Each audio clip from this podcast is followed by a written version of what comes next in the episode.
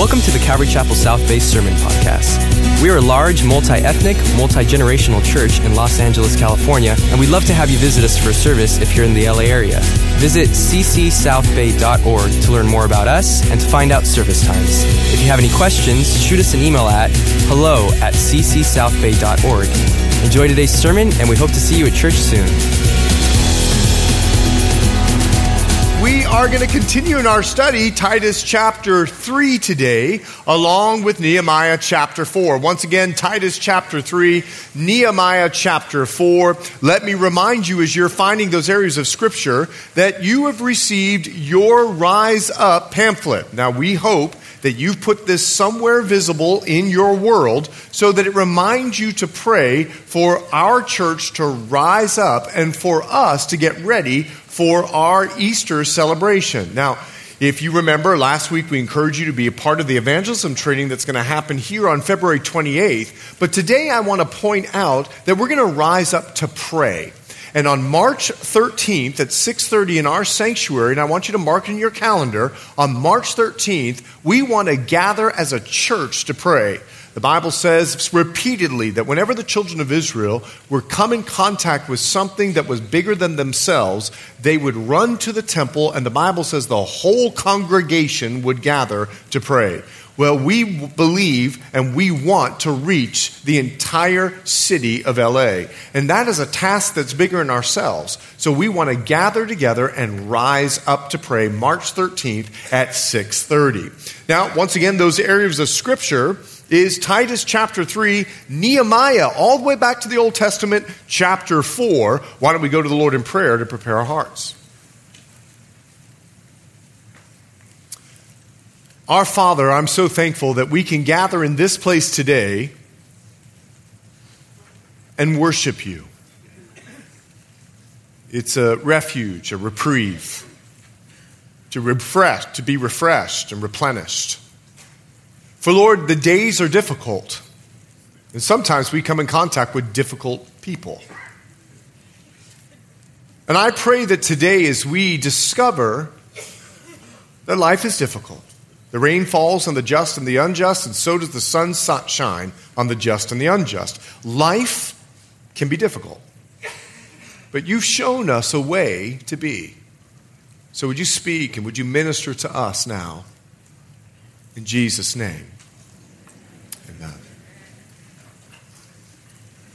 Dealing with difficult. Dealing with difficult. Ever, anyone ever had to deal with anything difficult?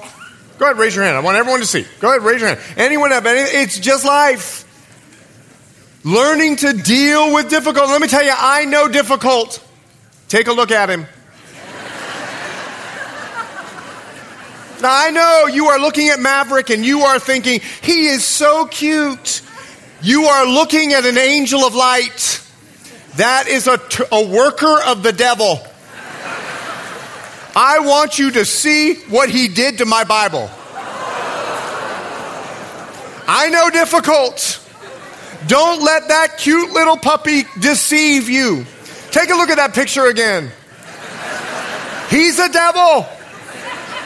Paul wrote the Corinthian church and he said, I don't want you to be ignorant of the devil's devices. He will come off as cute, just like a puppy, but he's out to destroy. I know difficult. In fact, Kevin knows difficult. In over 30 years of ministry, over three decades of ministry, I have had to deal with difficult. Um, let me explain. I took seven missionaries with me over to Liberia, West Africa. We had landed. I'd lived there for years, and they came over to help me out. And so we had a pastor's conference. And we decided that, that we would go at a specific time when we thought it was safe, but war broke out. When they landed, they had never been in Africa at all. All of a sudden, they are in the middle of a war. We had to go to another place. And so I sat down with them and I told them listen, when we pass through rebel checkpoints, don't talk. I don't want you to say another word. I know the dialect. You don't know the dialect. Just don't speak. I don't want you to say a word because I've been in that trouble before. One time I took a missionary uh, and he came in contact with a rebel soldier and the rebel soldier asked him, Who are you? And he said, I'm a missionary. Unfortunately, with his accent, the rebel soldier heard mercenary. So he goes, You're a mercenary? And unfortunately, with his African accent, the missionary heard missionary and he goes, Yes, yes, I'm a missionary. I spent four hours in jail for missionary mercenary. So I told him, Don't talk. But I also told them, Whatever you do, don't get out of the car because if they take you out of the car and they take you behind a building, get ready, you're about to see Jesus. These missionaries, we prayed up, we decided they would go. Some decided to say, thought it was too much for them. And I packed up the car and we went up into this rebel controlled area. We get to our first rebel checkpoint. As we're pulling up, there are human skulls on the side of the road. Sorry to be so graphic at 1030. We get up to the checkpoint. A crazy guy comes up to me with a seven inch blade, and he's got strapped on his back an AK 47, M16. I can't remember which one it was. It was one of them. He takes the gun out, he puts it towards my face. And I don't know if you've ever looked down the barrel of a gun, but you're not thinking about, and you know that whole thing, your life flashes before your eyes? It don't. You think I'm about to die, Jesus, receive me. You don't have time to think about your whole life flashing in front of your eyes. So I'm looking down the barrel of this gun, and he looks at me and he says, Get out of the car. Well, I had just told all the missionaries when they tell you get out of the car, do whatever you can to stay in the car, because if they take you out of the car, you're done. Well, I get up and out of the car. I got a barrel. I'm looking down the barrel of a gun. What would you do?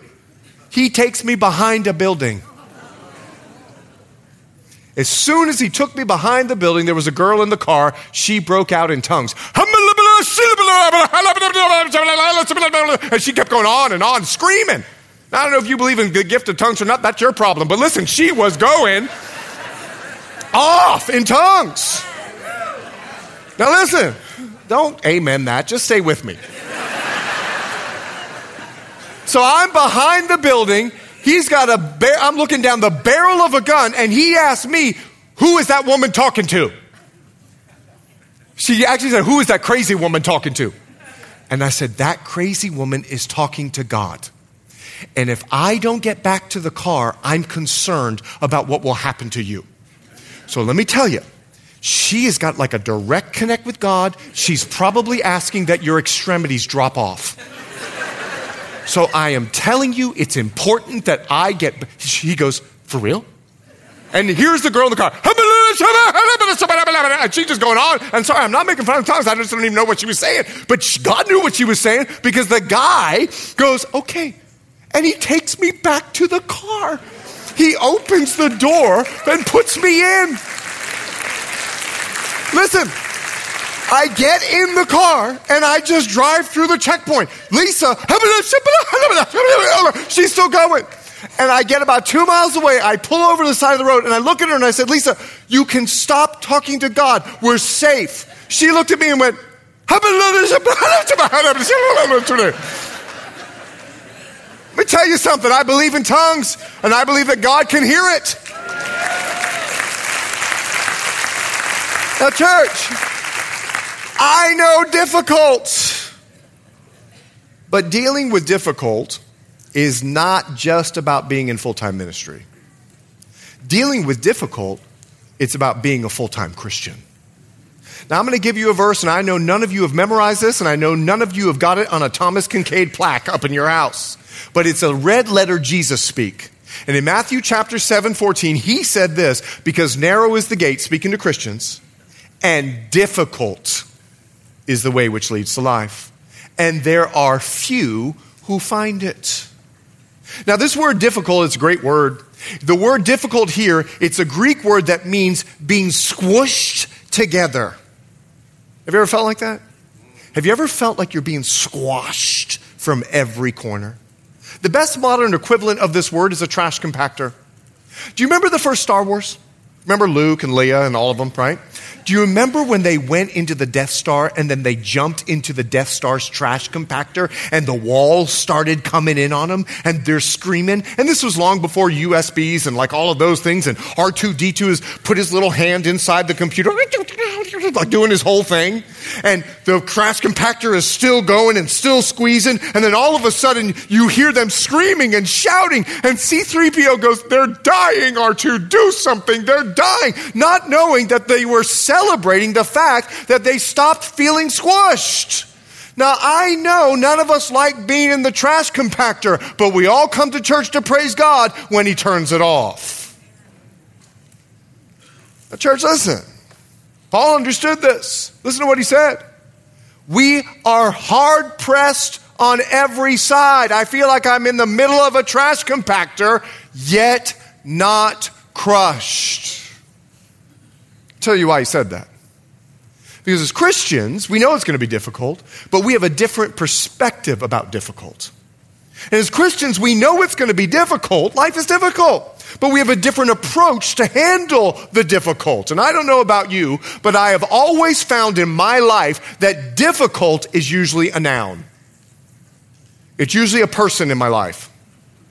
It's usually a place that I find myself in by my own doing or someone else put me there. I have found that difficult is usually a thing that's getting to me. So we're going to take a little commercial break from Titus, using Titus, over the next couple of weeks, and we're going to be talking about dealing with the difficult. Today, dealing with the difficult person. Titus chapter 3, Paul has just shown us that we need to show kindness to the evil and the unthankful in order to win them over for Christ. And in a sense, we expect the world to be unthankful and evil. We expect the world to lie. We expect them to cheat. They're sinners. They're enslaved. They, they, they, they, can't help themselves. We expect them to lie, to cheat, and to steal. So, because they can't help themselves, we almost have pity on them. Like looking at them like as a 95 year old blind woman trying to cross I 5. You know, like we, we, we almost have a little bit of pity on them, like, oh, I'm going to help you out. So Paul says, show kindness to them so you can win them over to Christ. Titus chapter 3, would you take a look at verse 8? This is a faithful saying. This is where we closed. And these things I want you to affirm constantly that those who have believed in God should be careful to maintain good works. These things are good and profitable to men. Here's what Titus is, here's what Paul's saying. Listen, I'm giving you good advice. I'm giving you something that's useful. I'm giving you something that's profitable. You're surrounded by evil people in the world, so let me tell you how we should treat them. But sometimes, difficult people can be in the church. Oh, not this church. There are no difficult people in this church. Let everyone say, Amen. Why did only this side agree? Are you being difficult? We don't have difficult people at this church. Let the church say, Amen. It's, I'm going to be talking about other churches. My goodness. Titus chapter 3, take a look at verse 9. But avoid foolish disputes, genealogies, contentions, and strivings about the law, for they are unprofitable and useless. Reject pretty strong. Put him out. Reject a divisive man after the first and second admonition. So give him a couple chances. Knowing that such a person is warped and sinning, being self condemned. Some people in the church. I get it. Being kind to the world is useful knowledge for us because the world is filled with evil people. So he says, listen, Show the kindness of God to the world. That's great, practical, profitable, useful advice. But what he's saying here is arguing with people in church is absolutely useless and has no profit. He's making a comparison. And I want you to see the kind of person that was in the church. This is a difficult person. He says, avoid foolish disputes because they loved foolish disputes. Now, let me tell you what this word foolish is it's just speaking, it's just putting words out in the air. And the word disputes is questions. So, what he's saying is they're simply asking questions just to question, not to find the answer. Hey, you said this the other day? and I was just wondering why you said it. Okay, here's what it is. Well, I didn't, I don't care about the answer. I just wanted to cause a problem. It's questions. Just ask questions. You see, they're talking just to cause contentions and strifes. They're disagreeing with you just to disagree, and they're in the church. They have no desire for resolution. They just want to disagree. See what he calls them? He calls them divisive. Now, I need to let you know what that word means. It's the Greek word for heretics. He calls them heretics, and then he calls them warped. And let me tell you what the word is perverts. He says they're heretical perverts. I love the Bible. The Bible does not struggle with clarity. Bible does not struggle with what it, it, the Bible is not concerned about how you feel about God's righteousness and truth. And he calls them heretical perverts. Unfortunately, in the world today, people would say, Paul really hurt my feelings when he called me a heretic. He really hurt me when he said that I was a pervert. I'm a victim, and now the rest of my life is going to be destroyed because Paul told me the truth.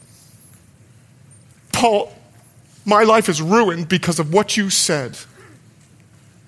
You see, speaking the truth with love, with clarity into people's lives is now considered abuse in the 21st century world. Let me give you an example. If, if your child desires to transition from a male to a female or a female to a male, and you speak God's truth into your child and say that God created you male or God created you female, some progressive counselors would label that child abuse. That's our world. That's right now. That's today. You see, because we live in a world that desires to be the victim instead of live in victory. And let me tell you, the victim, the victim uses everyone else as an excuse as to why they want to remain in their sin. It's everyone else's fault the reason I'm so mean and angry. It's everyone else's fault the reason why I struggle with sexual immorality. It's everyone else's fault why I'm stuck in my sin. And every time you come to them, oh, every time, they blame you or they blame someone else. My daughter, when she was four years old, she did something and I went to go and spank her. When I went in the room, I said, Selah, I do not like what you did. She looked at me and she goes, Well, I don't like your tone.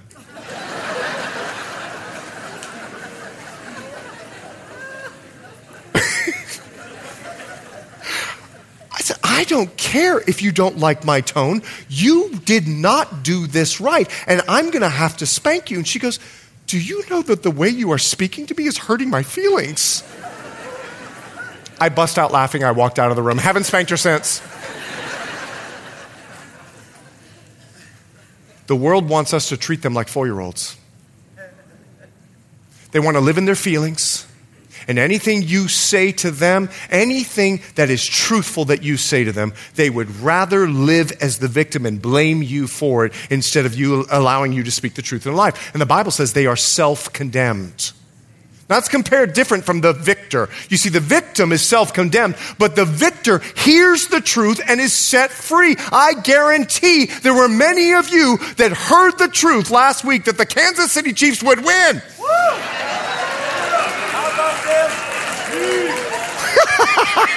I had to do it. It's always best to side with your pastor. A woman last week, she was dressed in the full garb, like 49ers, everything. She had on hat and all. And she goes, I've only been here three weeks. I considered leaving today. but you taught on being kind to the unthankful, so I'm going to be kind to you, Pastor. Listen, the victor hears the truth and is set free. He calls them heretics because that's what they were. They were wolves in sheep clothing. Now, let me tell you about the heretic.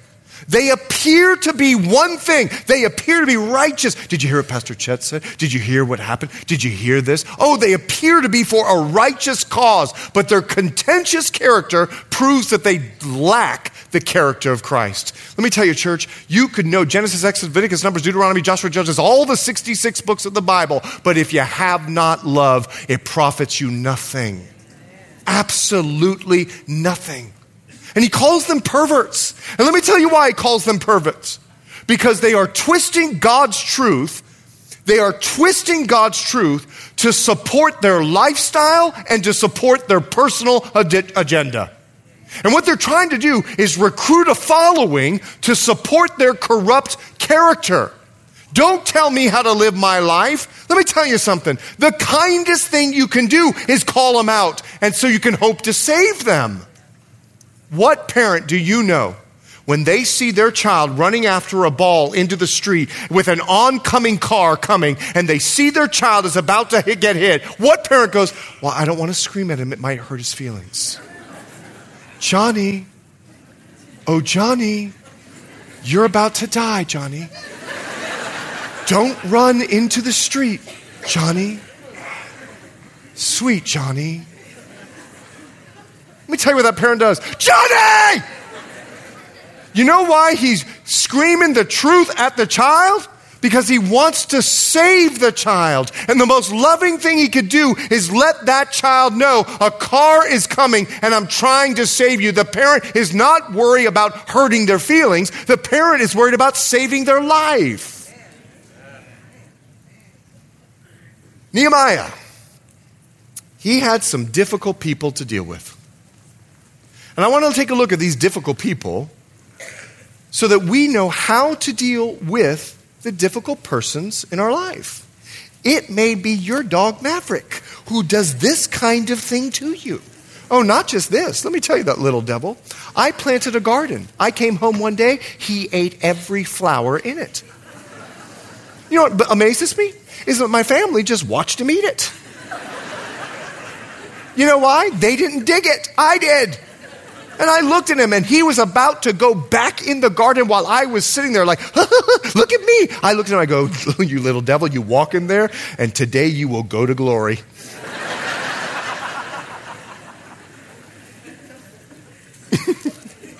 Nehemiah chapter 4, would you take a look at verse 1? But it so happened, and what the Bible is letting you know as Nehemiah writes his journal, that something is going down. When Sanballat, now Sanballat is our enemy, heard that we were rebuilding the wall, that he was furious and very indignant and mocked the Jews. Nehemiah is coming in contact with a difficult person. Now, I do want to remind you how many of you got difficult people in your life? Go ahead and raise your hand. I want to see. I want everyone to see. All right. You are Nehemiah. Let me tell you why. Because you are the people of God, just like Nehemiah. Nehemiah was sent from Babylon back to Israel by God. And he was sent by the word of God to build God's kingdom. And as a believer, you're a Nehemiah. You are in your world to build God's kingdom. Now, Nehemiah's job was to build the wall. I don't know what God has directed you in, but you're Nehemiah and you need to put yourself in this story because Nehemiah was doing what God told him to do. This is why Jesus said it was going to be difficult because when you are building God's kingdom in your life, you will come in contact with God's enemy. When you are building God's kingdom, you will come in contact with God's enemy. And let me tell you about God's enemy. He don't show up in red pajamas with a pitchfork. He shows up as a cute little puppy. That's why Paul wrote the church in Corinth and said, I don't want you to be ignorant of his devices. He's an angel of light and he uses people. This is important because people are not the enemy. God died for all people, even your enemy. The enemy's the enemy. And if we're going to deal with difficult people, if we're going to deal with a difficult person, you've got to make that difference in your mind. That the enemy is using that person to bring difficulty in your life. And Nehemiah was facing a difficult person by the name of Sanballat, and he came to Nehemiah, and the Bible says he was angry because whenever God is doing a great work, the enemy gets mad.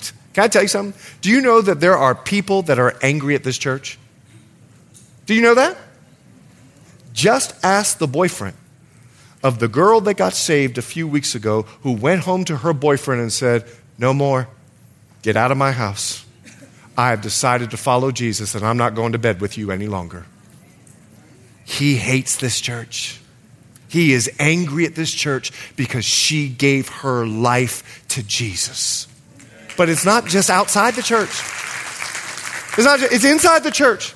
Do you know that Pastor Jeff, the former senior pastor here, Pastor Jeff desired to restore a pastor who was nationally renowned and he fell.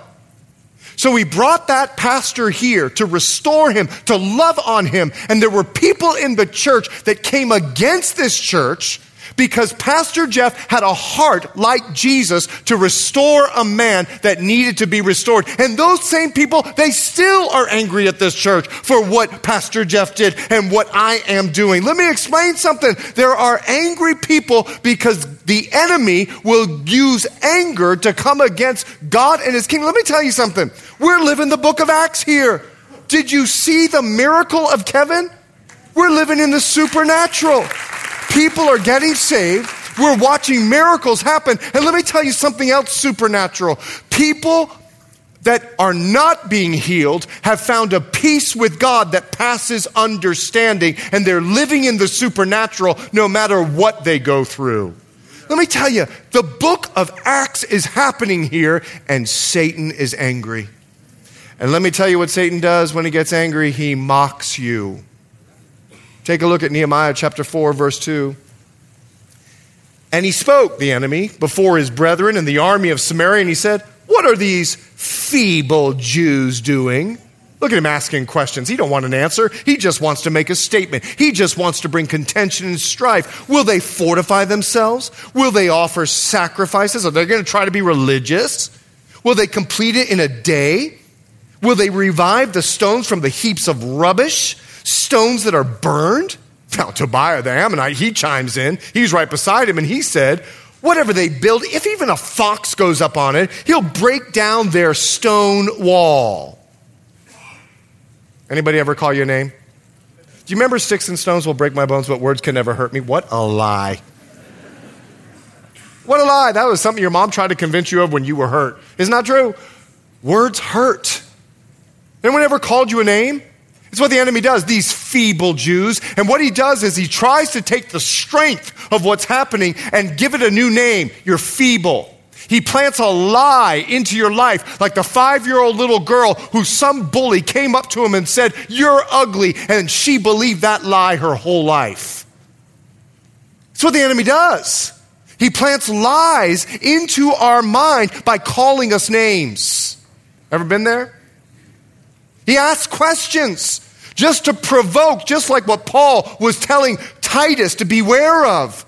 He ridicules your efforts. Even a fox, if he gets up there, you can't do anything, Chet. I'm going to stop you. You know what I call this? I call it the tactics of the devil, the five, the, the deadly D's of the devil. The deadly D's. First is discouragement. You feeble little Chet. Who do you think you are? Oh, let me explain. He then goes on to despair. You can't do anything. Depression and despondency. These are the deadly D's of the devil. And what these feelings begin to do in our heart and life, these feelings, these lies that he's planting in our life, they develop a doubt of God in our life. God, why are you letting this happen to me? Why is it so difficult? Why won't you rescue me? I mean, Kevin walked. Why can't you do that for me? And he begins to make us doubt God's plan for our life. And this doubt, it begins to distract us from what God has called us to do. This is spiritual attack on your life, these deadly D's. These deadly D's are trying to move you from what God has called you to do. Let me go on with the story and the attack of the enemy. Look at Nehemiah chapter 4, now verse 7. Now it happened When Sanballat, Tobiah, and the Arabs, the Ammonites, and the Ashdodites, that's the enemy, heard that the walls of Jerusalem were being restored and the gaps were beginning to be closed, they became very angry. Not just angry now, they're very angry. And all of them conspired together to come and attack Jerusalem. It's spiritual attack and create confusion. Nevertheless, we made our prayer to our God, and because of them, we set a watch against them day and night. Then Judah said, The strength of the laborers is failing, and there's so much rubbish. We're not able to build the wall. Now they're calling it what the enemy called it. Before it was a building stone, now it's called rubbish because the enemy lied to them. And our adversary said, They will neither know nor see anything till we come into their midst and kill them and cause uh, the work to cease. So it was when the Jews who dwelt near them, near the enemy, came, that they told us ten times. They kept telling us over and over and over again from whatever place you turn, they will be upon us. Stop there for a moment. Spiritual attack. The Jews are discouraged. And discouragement has caused them to be distracted and lose their passion to do what God had called them to do build that wall. In despair, they began to see more of the problem, like the enemy. It's just rubbish. They began to see it as an obstacle, not as an opportunity. They were looking at the problem, not the solution. They were so depressed that they even felt like, I can't go on. Fear and anxiety began to creep in, and it was beginning to incapacitate them because they were so despondent. The enemy is winning in the crowd. Difficult people were used to bring confusion in the camp. Let's be honest. You ever been there? Have you ever been there? You ever been discouraged? You ever been depressed? You might even be dismayed today. Then you need to see how Nehemiah dealt with a difficult person in his life. Go back with me now as we relook at the story from Nehemiah's perspective. Remember, this is Nehemiah's journal. He's just writing down everything that's going on. And in Nehemiah chapter 4, look how he responds to the threat of the enemy, verse 4. Hear, O our God, for we are despised. Nehemiah's not in a great place. Turn their reproach on their own heads and give them as plunder to a land of captivity. Do not cover their iniquity and do not let their sin be blotted out from before you, for they have provoked you to anger before the builders. If you're taking note and you're dealing with a difficult person, listen, have a strong defense. Have a strong defense. Strong defense wins championships. Ask the Kansas City Chiefs.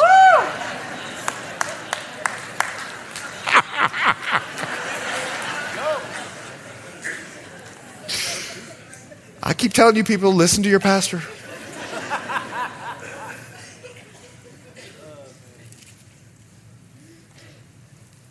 When the opposition has a strong offense, you have to have a stronger defense. And Nehemiah's defense was prayer. His defense was prayer.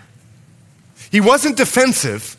He wasn't defending himself, trying to say, wait, that's not true. He wasn't trying to say, you're a liar. What are you saying? No, no. He didn't go on the def, he wasn't defensive. He went on the defense. He trusted God as his defense and he went to God in prayer. And Nehemiah's not even in a great place. Take a look where Nehemiah's at again in verse 4. Hear, O our God, we're despised. He's letting God know, I'm not in a great place. And listen to what he prays for his enemy. Turn their reproach on their own heads and give them as plunder to the land of captivity. You ever pray that prayer to Jesus? Lord, whatever you do, just give them a terminal disease. Just give it to them, Jesus. I mean, you, they are the enemy of God, and I want you to just, would you just, would you just do something. I want boils, Lord. I want everyone to see it. Like a, I, I love cold sores all over their lips. Like I, I, uh, she's oh she thinks she's so pretty. Give her a big zit right on her forehead, God. Let's be honest. You ever pray those prayers? Let's be honest. No one's going to be honest. Nehemiah's not in a great place. Now, God doesn't necessarily answer this prayer, he's being real. He's being authentic with God. And he's saying, I want you to get him, God. He's just pouring out his heart to God in a real and raw way. I don't feel good about this, and I wish you would just do something against this person. Take a look at verse 5. Don't cover their iniquity. Don't let their sin be blotted out from before you, for they provoked you to anger before the builders. You see, Nehemiah is a man of prayer. He's been a man of prayer all the way in chapters 1, 2, and 3. And as a man of prayer, he knows God's way. God was angry about what was happening. God was angry. I want to tell you something. If you're mocking the people of God, gossip and slander and lying about the people of God, you got to begin to wonder whose side you're on. Because the enemy mocks. Be careful that you're not a tool of the enemy in someone else's life, that you're not the difficult person. And this enemy, they ain't done yet. I'll let you read it, but in chapter 6, they start a social media campaign against Nehemiah. They write a letter. And this letter is filled with slander and gossip and lies. They are so bitter that God's work is moving forward. They will do and say anything to stop it. These guys are difficult. And we got to be careful. Listen, if you're a keyboard warrior, be careful. Be careful about hiding behind a computer screen and airing your dirty laundry for the entire world to hear how angry and mad you are at the people of God because it makes God angry. It makes him angry. Now, listen, I'm not saying that people in the church won't hurt you. Not this church. Remember, we are the church. I'm talking about other churches. Okay? Listen, I know we don't have those people here, okay? But listen, I know people in the church can hurt you. But God has given us a way to resolve the hurt. He's given us a way to bring resolution with communication and love and kindness. He's given us to be raw and real. Listen, He knows where you're at. He knows you want them to get some kind of terminal sickness. He knows the condition of your heart, but He's listening to your prayer. Church, listen. God's given us a way to deal with that hurt, and it doesn't include going on social media and being like the world because that's like the enemy. That's just like the enemy. Seek God in prayer, just like Nehemiah, and He's going to direct you how to deal with this difficult person in your life. It's Nehemiah chapter 4, verse 6. Look what God tells him to do. So we built the wall, and the entire wall was joined together up to half its height, for the people had a mind to work. You know what he told Nehemiah? Get back to work, Nehemiah. Ignore him. That's what he told Nehemiah. Just get back to work. You know he told Paul? You need to get to Rome. So you know what Paul did? He appealed to Caesar. Paul went the legal route. For one, it was ignore. For the other, it was a legal route. Every situation is different because every difficult person is different. But there's a principle that Nehemiah is getting across to us. Go to God in prayer, and He will give you the wisdom of His word in dealing with your difficult person. Let me prove it to you. James chapter 1. Take a look. This is James, half brother of Jesus. Look what he says. James 1. My brethren, count it all joy when you fall into various trials. Now, James had a weird way of looking at life, okay? Count it all joy when you fall into various trials, knowing that the testing of your faith produces patience. Let patience have its perfect work, that you may be perfect and complete, lacking nothing. In other words, what he's saying here, the quickest way to change is patiently, step by step. If any of you lacks wisdom, so you're in the middle of a trial, you're in the middle of a problem, you're dealing with a difficult person. If you lack wisdom in that, let him ask of God, who gives to all liberally and without reproach, and it will be given to him. But let him ask in faith, with no doubting. For he who doubts is like a wave of the sea, driven and tossed by the wind. For not, let not that man suppose that he will receive anything from the Lord. He's a double minded man, unstable in all his ways. That's why the devil uses discouragement to bring doubt so that God doesn't answer your prayer. It's a strategy of Satan. He wants to knock you out of the race. But what God is saying, when you're in your problem and you're dealing with your difficult person, just come to me and I don't even care where you're at. If you're not in a good place, come to me humbly. Make the humble decision. And even if you pray a prayer like, Lord, I pray you give them something, I get it. I understand. I know where you're at. Come to me in prayer, and I'm going to change you through prayer into my character, and then I want you to do what I'm telling you to do. Go to God in prayer, and He will give you the wisdom of His word. But I want you to see something else from Nehemiah. Take a look at chapter 4, verse 6. They built the wall. The entire wall was joined together up to half its height, for the people had a mind to work. Nehemiah is getting across a principle here as he writes in his journal be sober minded. Be sober minded. Once Nehemiah got God's direction, he did what God told him to do. He says it like this We had a mind to work. We decided not to focus on the difficult person. We decided to focus on what God directed us to do. So we're building the kingdom, we're building the wall. We're doing what God told us to do. He chose to walk by faith.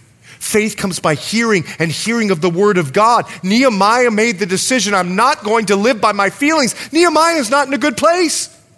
He feels despised. He's trying to tell God to get the enemy and to wipe him out. It's obvious that Nehemiah is struggling, but he chooses to focus on what God's asked him to do. You see, difficult people, difficult people can make it difficult to practice our faith because we give ourselves an excuse. We become the victim. Well, they hurt me. And with giving ourselves an excuse, we give ourselves an excuse not to do what God has told us to do. And we begin to lose our focus. But we are called in the midst of that difficult person to still be sober minded no matter what they've done to you. Listen to Peter. Peter says this, it's 1 Peter chapter 5. Listen to what he says. Be sober, be vigilant, because your adversary, the devil, walks about, about like a German short haired pointer. a roaring lion, seeking whom he may devour. Resist him. It's just in the news yesterday. I'll come back to the verse in just a minute. A man in India didn't listen to the zookeeper, and he wanted a selfie in the lion's den. He jumped over the fence. He was dead in 15 seconds. You can't play with a lion. And the only thing that you can do is what the Bible says resist him. Steadfast in the faith, knowing that the same sufferings are experienced by your brotherhood in the world. I want you to do it again. How many of you dealing with a difficult person? Go ahead, raise your hand. I want to see it. I want everyone to see it. You're dealing with a difficult person. Everyone's dealing with difficult people. And what he's saying here is be sober minded. You see, let me explain what happens. When the enemy uses difficult people to attack us, it affects us emotionally. And we can make emotional decisions because we are drunk in our emotions. So we need to be sobered up. We need a bucket of the living water of the Spirit poured out on us.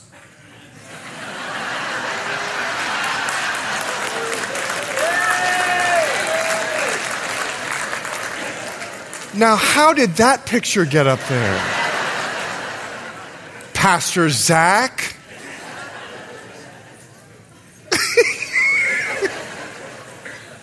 Do you know what Paul, you know what Paul told the church? I told you so. I told you so is a biblical principle. I use it with my children all the time. I told you so. It's in the Bible, Acts. You read it in the book of Acts. Now listen, for you 49er fans, I told you I'd pray for you. I've been praying. I love you guys. We can make emotionally drunk decisions. So we need to be sobered up by the power of the Holy Spirit. And we learned last week when you feel that emotion coming out of you, you gotta ask. Now, I told you, not at this church. It was another church in the lobby. I had given a gospel. It wasn't at this church because there's no difficult people at this church. Amen?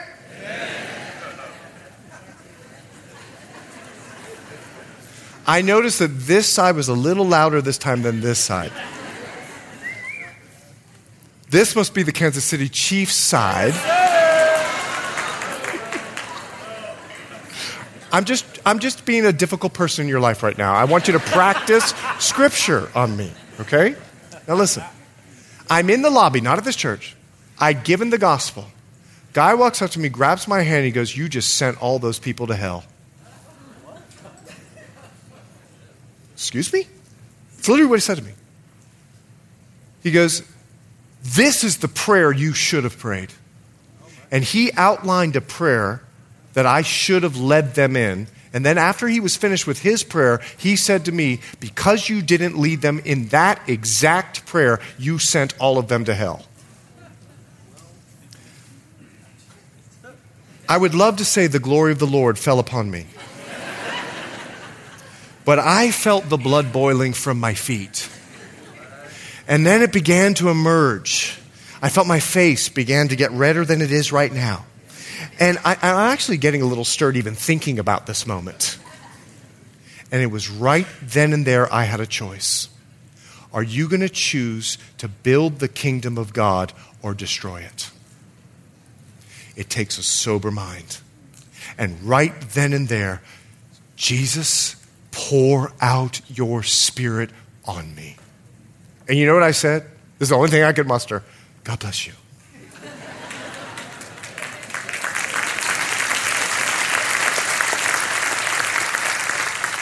And as he turned, I kicked him. the spirit is willing, the flesh is weak. I didn't kick him, but I wanted to. You see, when difficult people make life difficult, just keep doing what God has called you to do. That's being sober minded. Nehemiah is commenting, we built the wall to half its height. And what he's saying is, we pressed on despite the pressure. We were in the trash compactor and we were sober minded. Let me tell you something.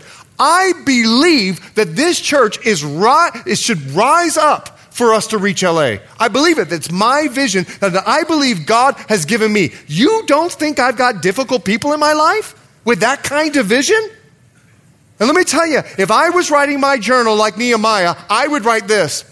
We have built up a few thousand lives in LA and we got thousands more to go. Because though the pressure is on, I'm going to use the pressure for God and His glory.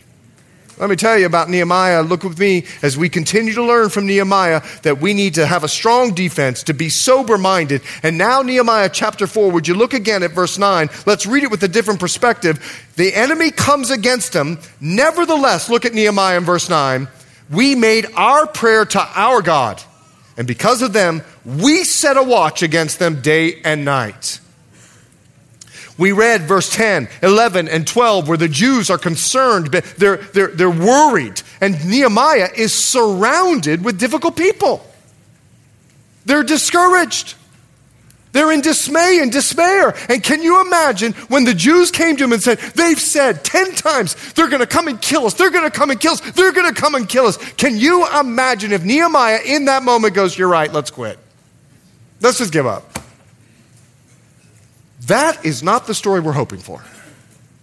Then why do so many Christians quit and give in to their flesh? You're Nehemiah. It's not what Nehemiah did. Take a look at verse 13. Therefore, I positioned men behind the lower parts of the wall at the openings, and I set the people according to their families with their swords, their spears, and their bows. So, third point, maybe you'll write it down. He strategically prepared for battle. See, the problem with most Christians, we've forgotten we're at war. Problem with most Christians, we forgot we're at war. Not with difficult people. Remember, Jesus died for difficult people, and you used to be a difficult person. Now you go to Calvary South Bay and you are not. God loves those difficult people. He died for them. We're at war with God's enemy because we're building God's kingdom. And so we got to gear up. Strategically, we got to prepare for battle. We got to be part of the resistance. It's Ephesians chapter 6. Take a look what Paul tells the church. We don't wrestle against people.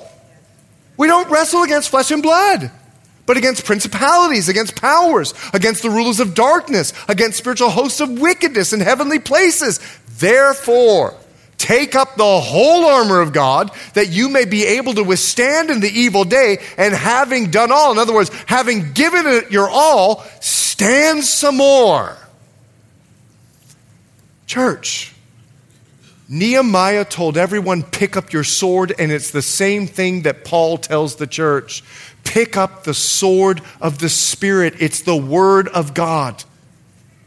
And we've got to strategically prepare for war. And our greatest strategy to deal with difficult people will always come from being directed by God's word. We've got to dig in to discover what we should focus on.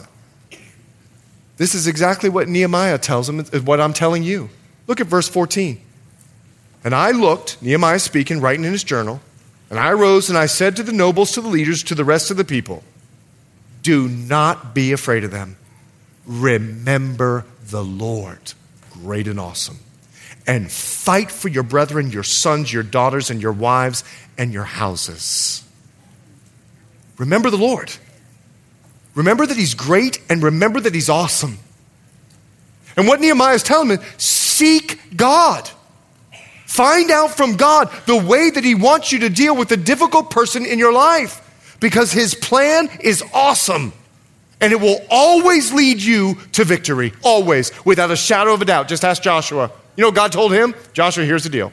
I got a great strategy for you. He is such a strategist. strategist. God says, Joshua, divide the army in half. I want half the army to attack from the front, I want half the army to attack from the back. Then, when the enemy comes out, I want you to pretend like you're running away. God's ingenious.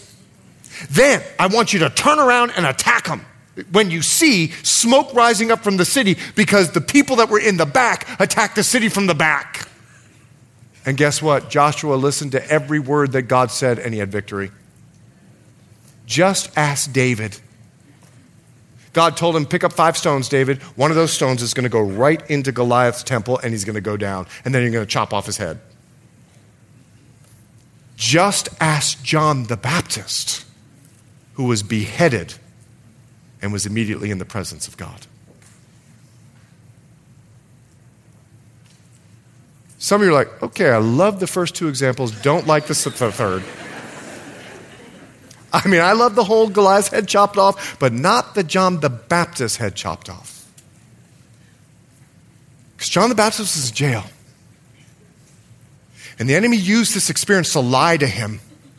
The great John the Baptist, so discouraged, so depressed, after baptizing Jesus and hearing the voice of God, he sends a message to Jesus while he was in jail Are you the one or not? The enemy lied to him. And God wonderfully ended his journey. And from the moment that his head came off of his body, God the Father looked at him and said, Well done. You were faithful. You see, you got to be careful of developing your own strategy so that you win. God's not concerned that you win. He's concerned that you're faithful to what He's asked you to do. And your faith is victorious. You see, our faith is, is the victory that overcomes the world. It don't matter if you behead or you're beheaded. Whatever it is that God asked you to do, be faithful. Now, listen, don't worry about it. His concern is that you do what he's asking you to do in dealing with the difficult person in your life. That's the best strategy. Don't worry. If you are digging in his word to discover, you will know what to focus on because he will give you a peace in your heart and he will empower you in the spirit to do what you think you can't do. Maybe he'll tell you to confront the person. Maybe he'll tell you to ignore the person like he did Nehemiah. Maybe he'll tell you to go the legal route like he did with Paul and appealing to Caesar. That's on you to discover from God. But he will give you exactly the next step as you find yourself in his word. Just ask Kevin. Kevin didn't get mad at the guy that hit him. He had a strong defense and he went to God in prayer. Just ask Kevin. He was sober minded that when God told him, You will walk, he told the doctor, Give me seven days. God told me I'll walk. When the doctor told him no, God told him yes. He defied his feelings and he lived by faith. Ask Kevin. He strategically prepared for war. He grabbed that rail that he put up in his room and he walked around seven times. Then he walked around 14 times. Then he walked around 21 times. And then six days later, he walked into the doctor's office and said, Look what the Lord has done. Now, church, we all got difficult. I'd follow Kevin's example and watch how God gives you the victory. Our Father, we come before you now in Jesus' name, so thankful for your word. And right now, if you're dealing with a difficult person, would you just lift your hand and surrender? Just lift your hand and surrender. For Lord, what we're doing now with our hands lifted high in surrender is we are asking you, would you give us what you want us to focus on? Would you give us your word? Help us to be like Nehemiah. We're busy about your kingdom, but we got a difficult person to deal with. So, Lord, we surrender with our hands lifted high, and we're asking you humbly in prayer. And Lord, I know even those that are lifting their hands, they may not have a good attitude about the person. And like Nehemiah, want to see them just die. So, Lord, I pray that you would take this act of humility and begin to change them into your character so that they don't become a difficult person. In Jesus' name. All God's people said. Thanks for listening, and we hope you were encouraged by today's message.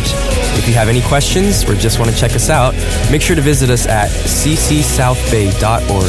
God bless you guys, and we'll see you next week.